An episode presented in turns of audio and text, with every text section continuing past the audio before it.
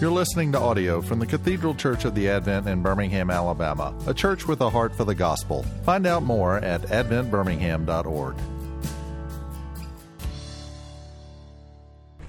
There's any number of stories that we could, and characters that we could turn to for developing the theme that we've been covering since last night about how God uses the lives of ordinary sinners to accomplish His will. In fact, you could basically take any story in the Old Testament and, and you could trace how, in various ways, God is using both men as well as women to do this. We've talked about Cain and Abel. We've talked about uh, about uh, Jacob and Esau a little bit, but the one that I constantly return to, over and over, is David. And there's a number of reasons for this. One is that, of course, David's one of the most well-known characters in the Old Testament, one of the most beloved characters in the Old Testament. And he is, if for no other reason, it's because he is the author of the hymn book of the Old Testament. Uh, the words that have been on the lips of both Israel and the church for millennia, all the Psalms. David authored at least about half of the Psalms. So his words continue to be um, miraculously, his, his words continue to echo in, in churches as well as synagogues to this day. So that alone, if, even if we didn't have anything else about David, that would be just a tremendous significance for the ongoing life of God's people. But we have so much about his life. In fact, uh, in, in our podcast, 40 Minutes in the Old Testament, as, as Dan and I were working our way through the story of David, we, we decided that really 1st and 2nd Samuel are, are wrongly named. They should really be named 1st and 2nd David. Because Samuel is a main character at the beginning, but then he just kind of begins to drop from the narrative, and eventually, of course, he dies before you even get to the end of 1 Samuel. So the books are all about David. David is introduced very soon in 1 Samuel, and then he continues all the way through the end of 2 Samuel. So these books are really about him, about beginning with when he's chosen to be king, secretly anointed by Samuel in Bethlehem. And then, of course, he's taken into Saul's home. He's a, he's a, he's a harpist. He, he his playing and his singing soothes Saul's troubled soul.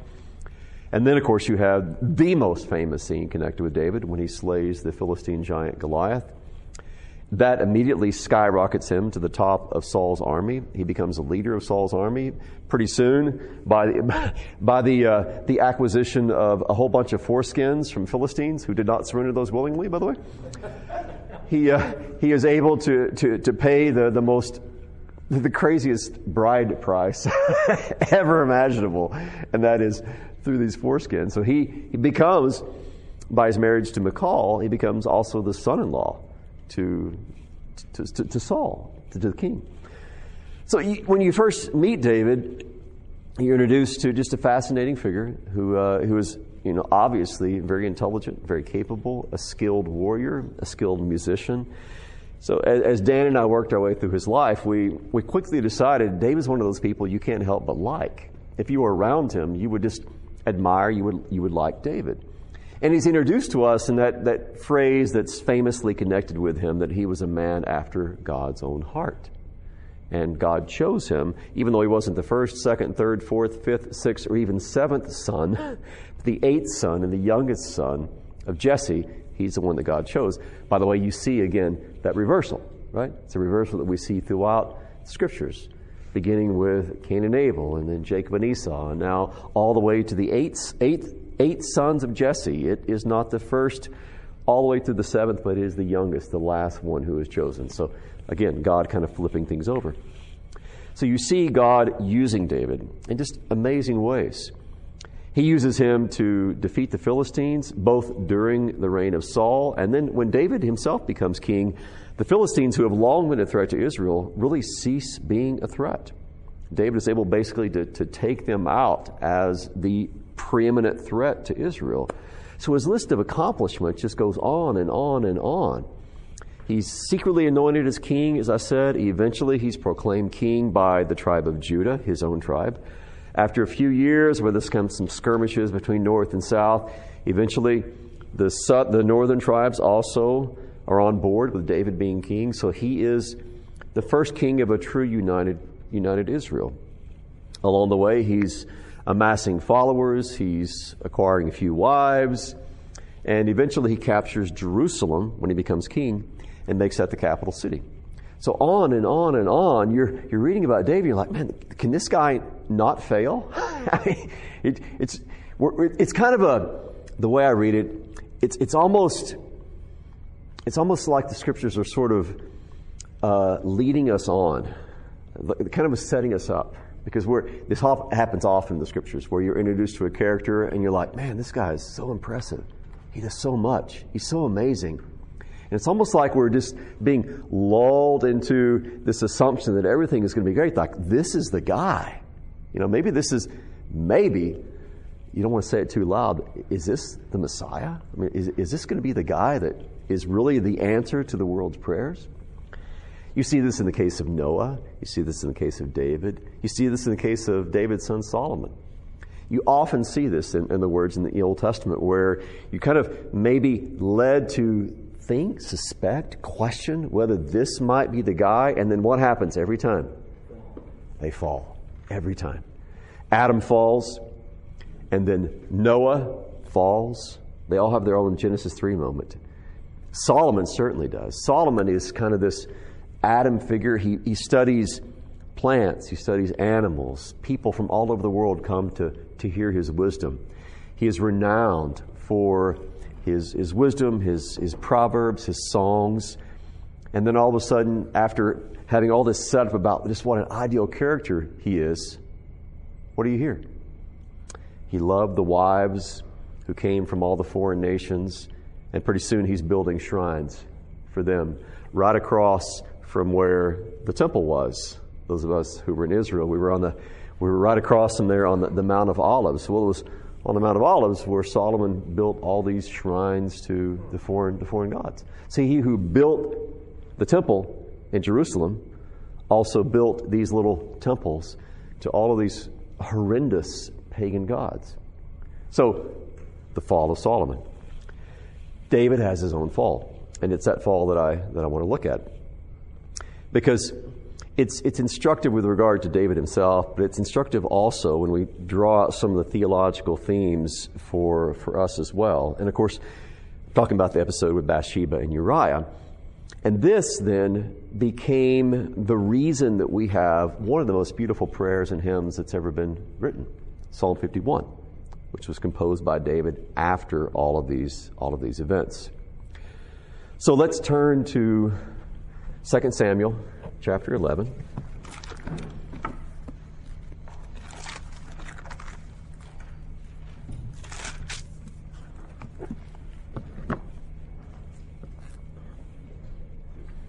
The very first, so 2 Samuel 11, the very first verse is instructive for us.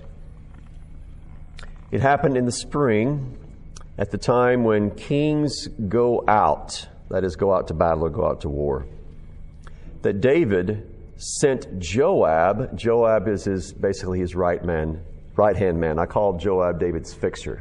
He's always fixing David's situations. So he sends Joab and his servants with him and all Israel, and they destroyed the Ammonites, besieged Rabbah. But David, Yashav in Hebrew, which is usually translated stayed. You can translate that as sit. David sat in Jerusalem. Now, right away, there ought to be something that seems a little bit odd to you. Seems, something seems off, and what is that?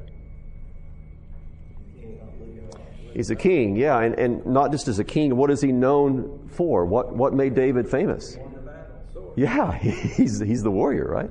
He's the fighter. He's the one who, I mean, if going to war is anybody's thing, it's David's. But he doesn't.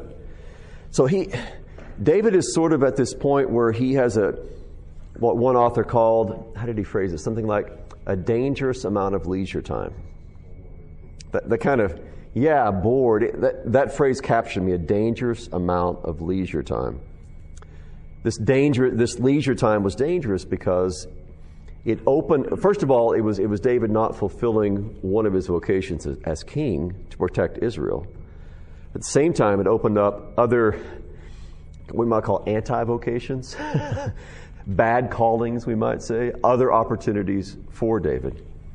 And I alluded to this earlier. I do think there is something to be said for a, a danger that creeps into our lives at a certain age, especially, I don't know for women, I can't speak, speak to their lives, but for men, I've known this happen, I've seen this happen so many times in my life and in other people's lives too.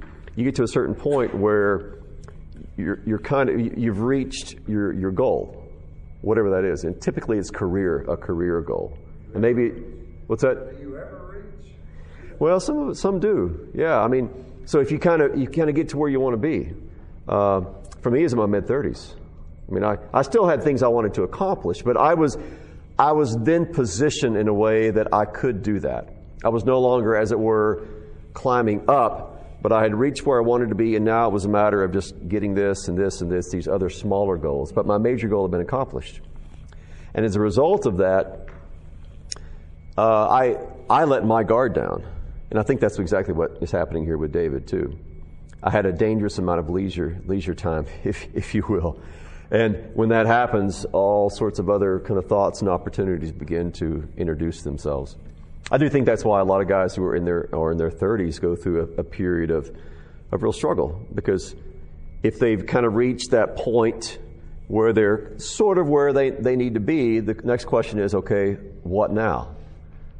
And very often it's easy to get, for, for many things to happen. One is to kind of get bored because you've been striving, fighting, working really hard to get to where you want to be, and now you don't have to do that as much. And then, secondly, you can begin to think of everything that you've done, accomplished, not as God's gracious gift to you, but as sort of your entitlement. Again, it's the whole ego. Look what I've done. Look what I've accomplished. I worked so hard, and now look at me. Look what I've done. And so we forget that these are, yes, you worked, but remember, this was all a gift. The very reason you were able to work is because He gave you life. He gave you your mind. He gave you everything necessary to work to get to where you are. But once we've gotten there, it can, it can easily morph from thinking of this as a gift to an entitlement. And anytime we begin to slip into that is when danger is very, very close at hand. That's what happened with, with David.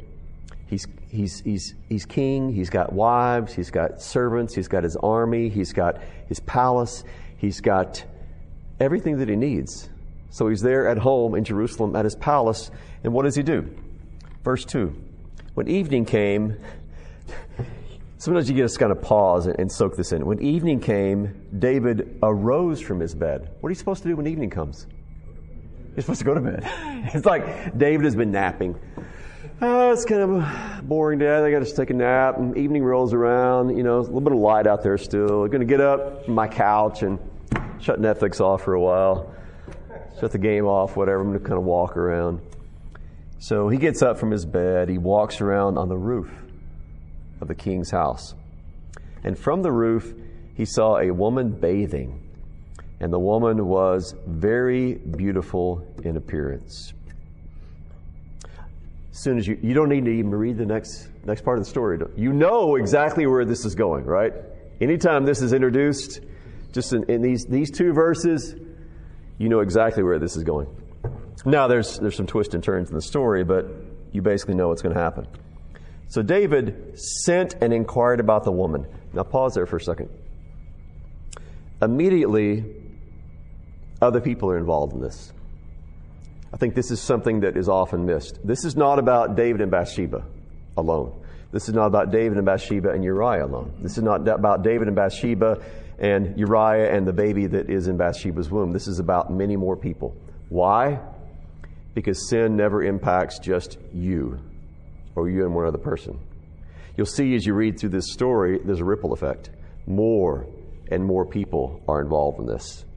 David sends somebody or some bodies to find out. And now they know. I mean, what did he say? Hey, I saw this chick uh, when I was, was in the palace, and whew, let me tell you. So find out who she is for me. I mean, how are you going to explain this in any way that's not suggestive of your desires, right? I just happened to see a woman who was naked. I was just curious as to who she was.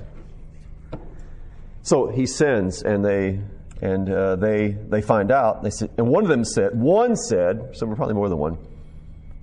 Isn't that Bathsheba, the daughter of Eliam, the wife of one of your best friends, Uriah the Hittite. So Uriah the Hittite is known as one of David's mighty men, meaning that he was probably with David when he was an outlaw all those years in the, in the fleeing from Saul in the wilderness. David had about 400 guys who walked around with him, traveled with him, no doubt raided with him at times. And Uriah was probably one of those guys. He's a Hittite, meaning he's not an Israelite, but he's kind of been brought into the Israelite family. David would have known Uriah well. For some reason, he'd never met Mrs. Uriah. He'd never met Bathsheba. Or maybe he didn't recognize her because he wasn't looking at her face. Whatever the reason was, he didn't know who she was. So, as soon as that had been said to David, what ought, what conclusion ought he have to have drawn? Okay, okay. Never. Sorry, I ask. You know, she's the wife. She's not just the wife of someone, but the wife of Uriah the Hittite, one of my closest guys, a guy that, you know, we're battle buddies. We've gone to war together, we've been together. So, he, verse 4, no, this is, David is one of those guys who never does anything halfway. If he's going to take on anybody, he's going to take on a giant. If he's going to do something evil, he's not going to stop halfway. He's going to all the way. So there seems to be no hesitation. Verse 4 He sent messengers. Notice either the same people or more are involved here, and took her. And when she came to him, he lay with her. And when she had purified herself from, from her uncleanness, she returned to her house. And the woman conceived, and she sent and told David and said, Two words in Hebrew it's three words in English I am pregnant. So there's so much here that we could, we could deal with. The, the one thing I want to point out, one of the reasons it mentions that she was bathing is to, is to emphasize the fact that she probably had just finished her menstrual cycle. And so this was a ritual bath. She was probably in a, in a mikvah, which was a kind of a, a bath that the Jewish women would use to, to cleanse themselves. Why is that detail added? Because we, the narrator wants to make sure we know that she wasn't pregnant before this happened. She had just finished her menstrual cycle. And so when she comes to David, she does not have Uriah's child within her. So the paternity is assured by that little detail that's added. Now, verse 5, you're David. What options do you have at this point? When Bathsheba sends you this message, I'm pregnant. Well, first, tell me the best option. What's, what's, the, the most, what's the best thing that David could have done at this point? The best thing or what he did? Not, the, not what he did, but the best thing. What, what, what would have been, of all the options, what's the best option for David at this point? Confess. Confess. I, that's, that is the best thing. I know of one situation, one guy, who uh, in a not exactly this situation, but similar situation, did that. Every situation other than that that I know of didn't happen. What instead other options are chosen? What are those other options? Covered up. Covered up somehow. Yeah. Covered. I mean, you're the king. You can surely come up with something to cover this up, some scenario, right? What are the other options?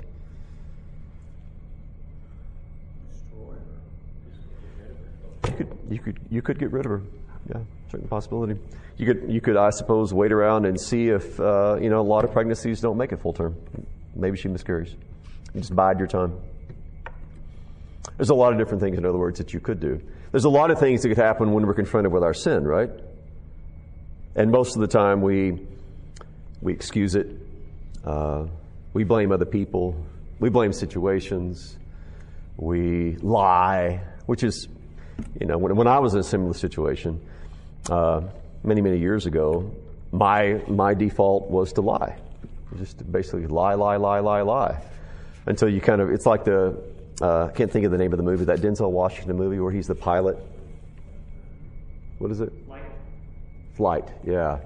You know, remember at the end when he's finally coming clean and he testifies before uh, the, the committee and he, he basically says, I think it's at that point, where he says, It's like I'd lied, lied, lied, lied, lied until it's like I finally just ran out of lies. I finally had to tell the truth. He finally confessed. I was, it was like that with me. You know, eventually you come to the point where you've just, it's like you've almost depleted your, your uh, seemingly bottomless resource of lies and you finally tell the truth, which is, of course, what you should have done all along. But we tend to, to lie, lie, lie, and the more that we lie, of course, just the worse we make our situation, which is exactly what we see playing out here with David. He may not lie outright, but he's acting with deceit and deception throughout this whole thing. I'm pregnant. So verse 6 begins David's, David's choice of what to do. He sends to Joab and says, Send me Uriah the Hittite. So Joab sends Uriah to David. Uriah comes to him, verse 7. David asks about the welfare of Joab, the people, and the state of the war. David says to Uriah, Go down to your house and wash your feet, which was evidently an idiom for take your wife to bed. I mean, at, at the bare minimum, that's going to entail what that means wash your feet. In other words, go to your house, kick off your shoes, wash your feet, do your thing. Uriah went out from the king's house, and a present from the king was sent out after him. You know, he sent him a, a six pack or a bottle of nice Jerusalem wine or something, whatever it was. Y'all have fun. Verse 9 Uriah slept at the door of the king's house with all the servants of his Lord and did not go down to his house. Now, what is most remarkable about that?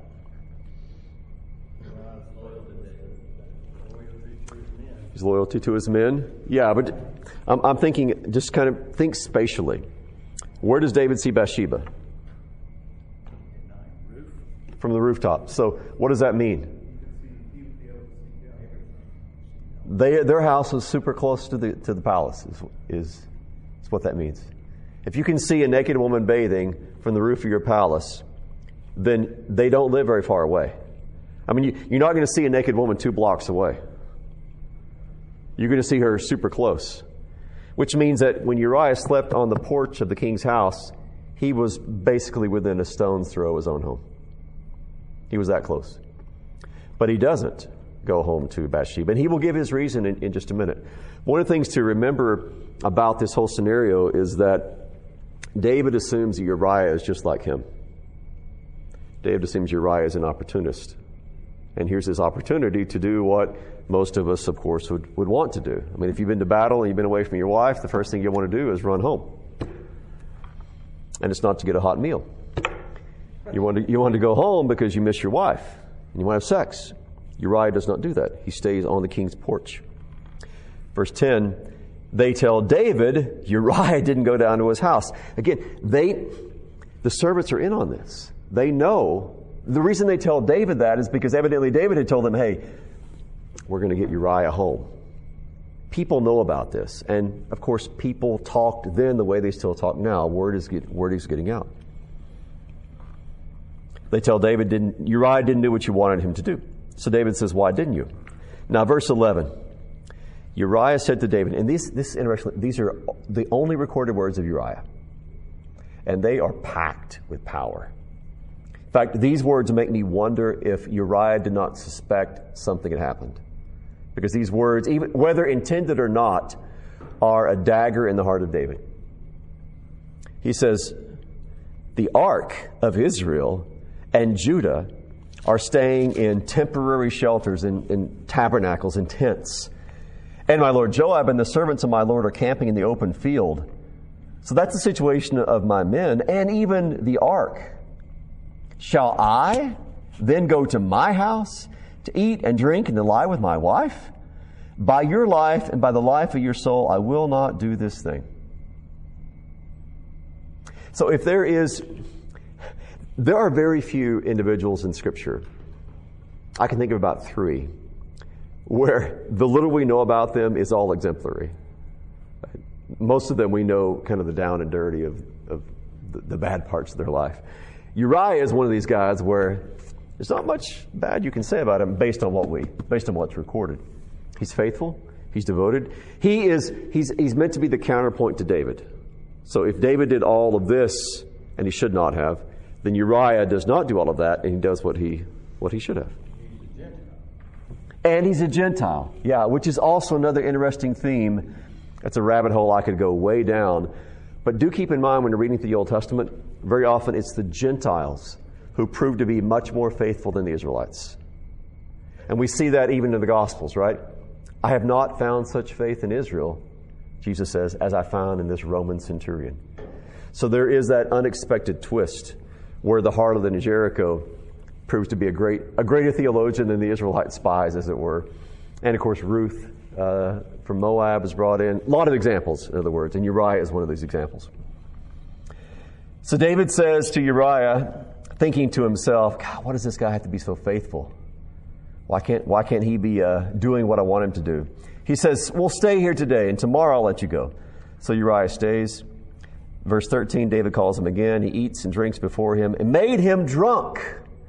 So now David thinks he's, he's finally succeeded because we all know that, uh, that liquor, you know, that, uh, that lessens the, the inhibitions that someone might, might have.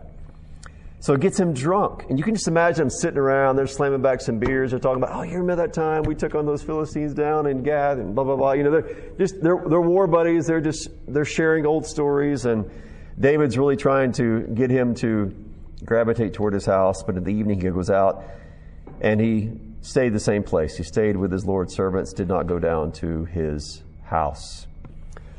This is another part of this story where David has options. David is once more confronted with the, the, the, possibility of confession and repentance. But instead, like a lot of sinners do, once he's dug a hole that's down to his waist, he decides, you know what? Let's dig it deeper. Let's see how deep we can dig this hole so that I'm all the way in. And verse 14 is him digging a hole where he's all the way in. In the morning, David wrote a letter to Joab and the most chilling line in this whole story is the next one that comes and sent it by the hand of Uriah. So here's a note. Take it back to Joab. Uriah had no idea that he was holding his death sentence in his hand. And here's what he'd written in the letter Place Uriah in the front line of the fiercest battle and withdraw from him so that he may be struck down and die. Those instructions by David are also proof that sinners are often terribly stupid in their sins. This is, this is not going to work.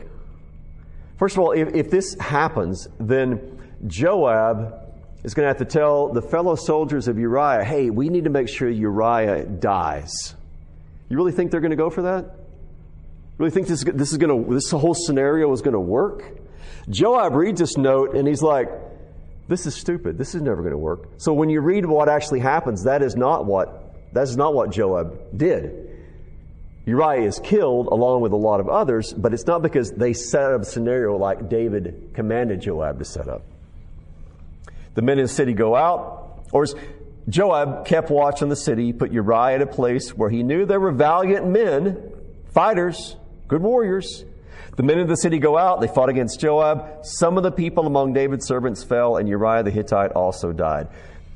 Notice how this ripple effect just keeps getting worse. If with Jesus one man dies for the people, then in this case, David makes sure that a lot of people die for the one man being him. He's willing to sacrifice a lot of people for himself. Yes, sir.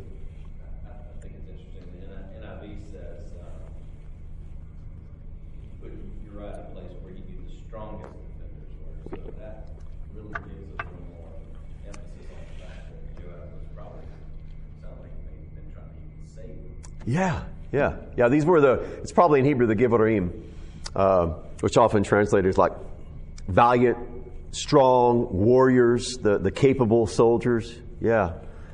So he's surrounding him by people that are his, I mean, they're his brothers. So he puts him in a situation where he actually has a chance of, of making it. But the men of the city, they go out, they fight against Joab. Some among David's servants die. Uriah also dies. So David is going to send a messenger. Joab is going to send a messenger back to David, basically telling him what happened.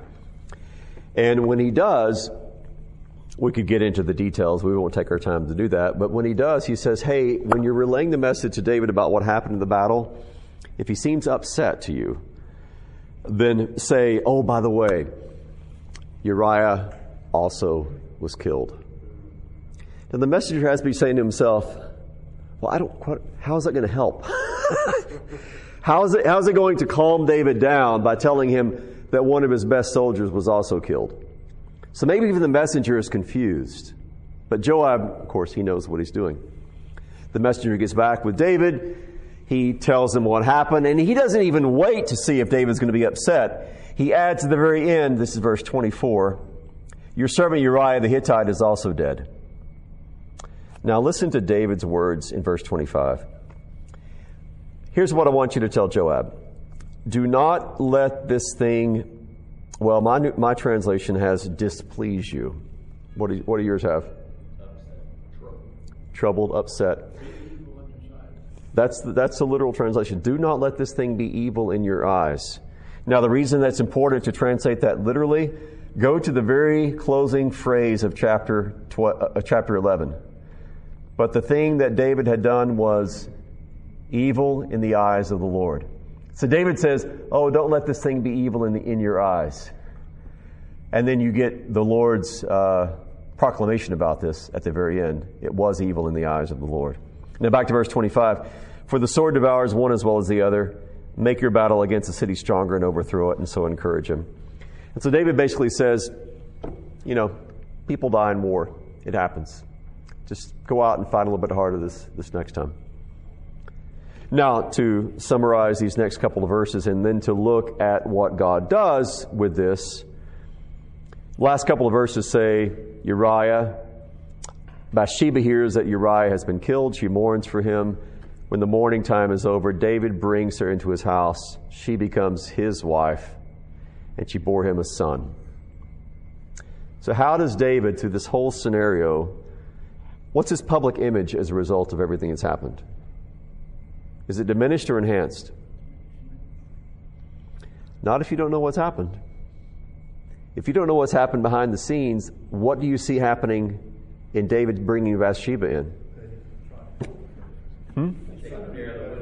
He's trying to be a better man. I'm just, I'm just taking care of a war widow. That's all I'm doing. Uh, he's triumphant. He's triumphant. He wins. He gets, uh, he gets a beautiful woman. And he gets a public image of being the one who takes care of his people because he takes a war widow into his own family. He's going he's gonna make sure that she's okay because Uriah was really important to him. So you see how there's this, there's the, there's the, uh, the public image of what's going on, and then there's the ugly reality behind the, behind the scenes. It is interesting. You, you have to wait to the very closing sentence of the chapter to hear any kind of direct divine rebuke, isn't it? Sometimes stories will be told in the scriptures where there is no divine rebuke. I mean, you, you, you kind of read it between the lines, but here you have to wait to the very end. So all this goes down, and then God says, It's not good. This is evil. So what does he do? In chapter 12, he sends Nathan to David. Why does he send a prophet, a preacher, to David? Yeah. Why, why, does, why does God send preachers to us? Because we need, we need the external word. Now, I have a voice in my conscience, but I have, I have 51 years of highly skilled artistry in muting and dampening that voice in my conscience.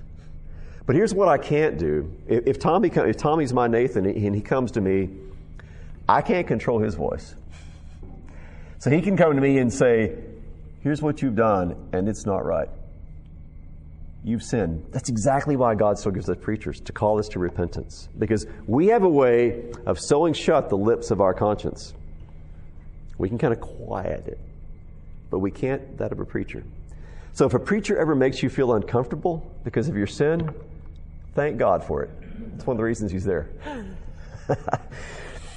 So that's, of course, not the only reason. As we see, he, he tells a parable to, to David, parable that you're probably familiar with, about the rich man and the poor man and the, and the, and the ewe lamb. And David's reaction at the end of it is to be angry because he thinks this isn't a parable. He thinks this is a real scenario. So the man who arranged the murder of one of his closest friends took this man's wife. He had sex with her beforehand. All of this. What is he finally angry about? When does David truly show his anger? It's over what happened to, a, to an animal. It's, it's, it's, it's, it's, a, it's a strange reversal of human compassion in this, in this case. Nathan, verse 7, Nathan says to David, Atah ha'ish, you are the man. And then he has this proclamation about what God is going to do. He anoints you king over Israel. He delivered you. He gave you all of these things, and you have despised the word of the Lord by doing evil in his sight. So Nathan is preaching a very stern, clear law message to David. And, and again, David is now in a scenario where he has to go one of two ways. He can once more lie, deceive, blame others, do something, or he can do what? He can confess. And finally, after all of this has happened, David confesses. He says in verse 13, I have sinned against the Lord. Now, you can't have a better confession than that. I love that he stops. I, he doesn't say, I've sinned against the Lord because, or I've sinned against the Lord and it just, that's it. I've sinned against the Lord, period. And Nathan's response is the absolution. The Lord also has taken away your sin. You shall not die. David is finally brought to the point where he speaks the truth. And the man that God sends to call him to repentance also speaks the truth to him. He says, You're forgiven. The Lord has taken away your sin. You shall not die. Verse 14 is very troublesome, though. Because by this deed you have given occasion to the enemies of the Lord to blaspheme, the child that is born to you shall surely die. Now, that doesn't seem fair. And it doesn't seem fair because it's not. Why should the son of David die in his place? Yeah. Why should a child that has not committed this sin die for the sin of someone else? That seems scandalous to you? That's exactly what the gospel is. So if, if it bothers you that this baby dies, well, just look at that in light of the bigger message of the scriptures. That's exactly. The Son of David comes to die in our place. He who in himself is completely innocent, he's the one who dies for the sake of all of our sins, all of our adulteries and murders and idolatries and, everything else. So when you view what's happening here in First Sam, in Second Samuel in light of the entire message of the Scriptures, you're like, oh, I see. This this is scandalous. This seems unjust. This seems unfair. This really bothers me. Well, that's because the gospel itself bothers us. Because on the surface it doesn't seem right. That's why it's so scandalous. That's why it's so bothersome. Because Everything in our lives says that if you, if person A does something wrong, then person A needs to pay for it, right? If I, if my son does something wrong, then I'm not sent to prison for it. He is, right? That's, what, that's the way this works. We would call it unjust if it was any other way.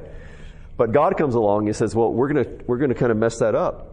Because what we're going to do is we're going to take all of the guilt and all of the shame and all of the death and all the sin, and we're going to put it on this one so that he who knew no sin becomes sin for us, so that a blessed exchange might happen, so that his righteousness and his holiness becomes ours.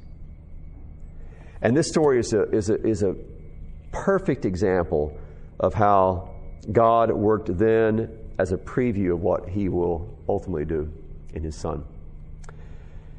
And the after effects of all of this is we are given the gift of Psalm 51, which David wrote after all of this happened with Uriah and Bathsheba.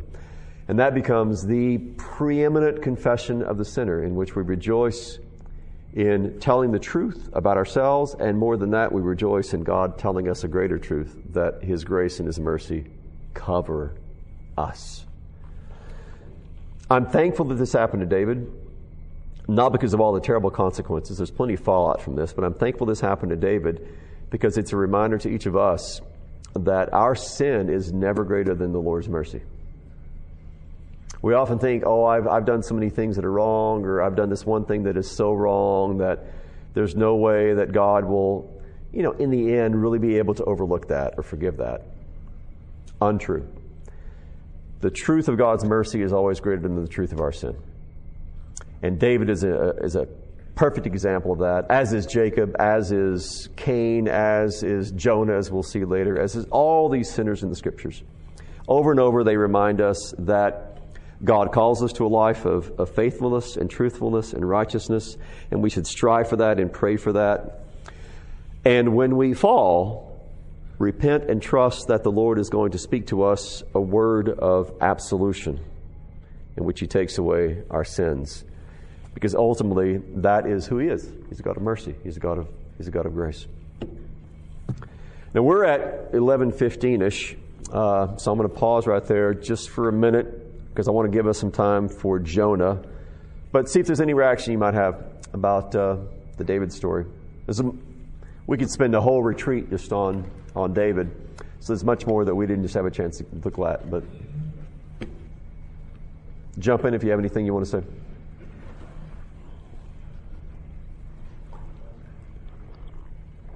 Well, it's, it's typology. Saw the fruit was pleasing to her eye and she took. Yeah. Uh, the church fathers talk about the stages of temptation that are real fitting with this particular story suggestion, delight, and assent. Yes, saying yes. So the Eve temptation, the David temptation, you can see the three stages there. there. There's the suggestion, and we all know how this works, right? Doesn't mean that we've actually given in, it's just the suggestion. And then the more we think about it, and the more we meditate upon it, there's the delight in thinking about it. It's, it's still kind of on the inside, it's on, in our mind and heart. And then finally, there's the assent, there's the yes. With David, the suggestion was when he saw the woman. And the delight was in looking at her and thinking about her and considering what he might, might do. And the, finally, the assent is when he sends messengers and brings her to be with him. You've been listening to audio from the Cathedral Church of the Advent. If you live in Birmingham or find yourself visiting, we hope you will join us at one of our Sunday services. Find out more at adventbirmingham.org.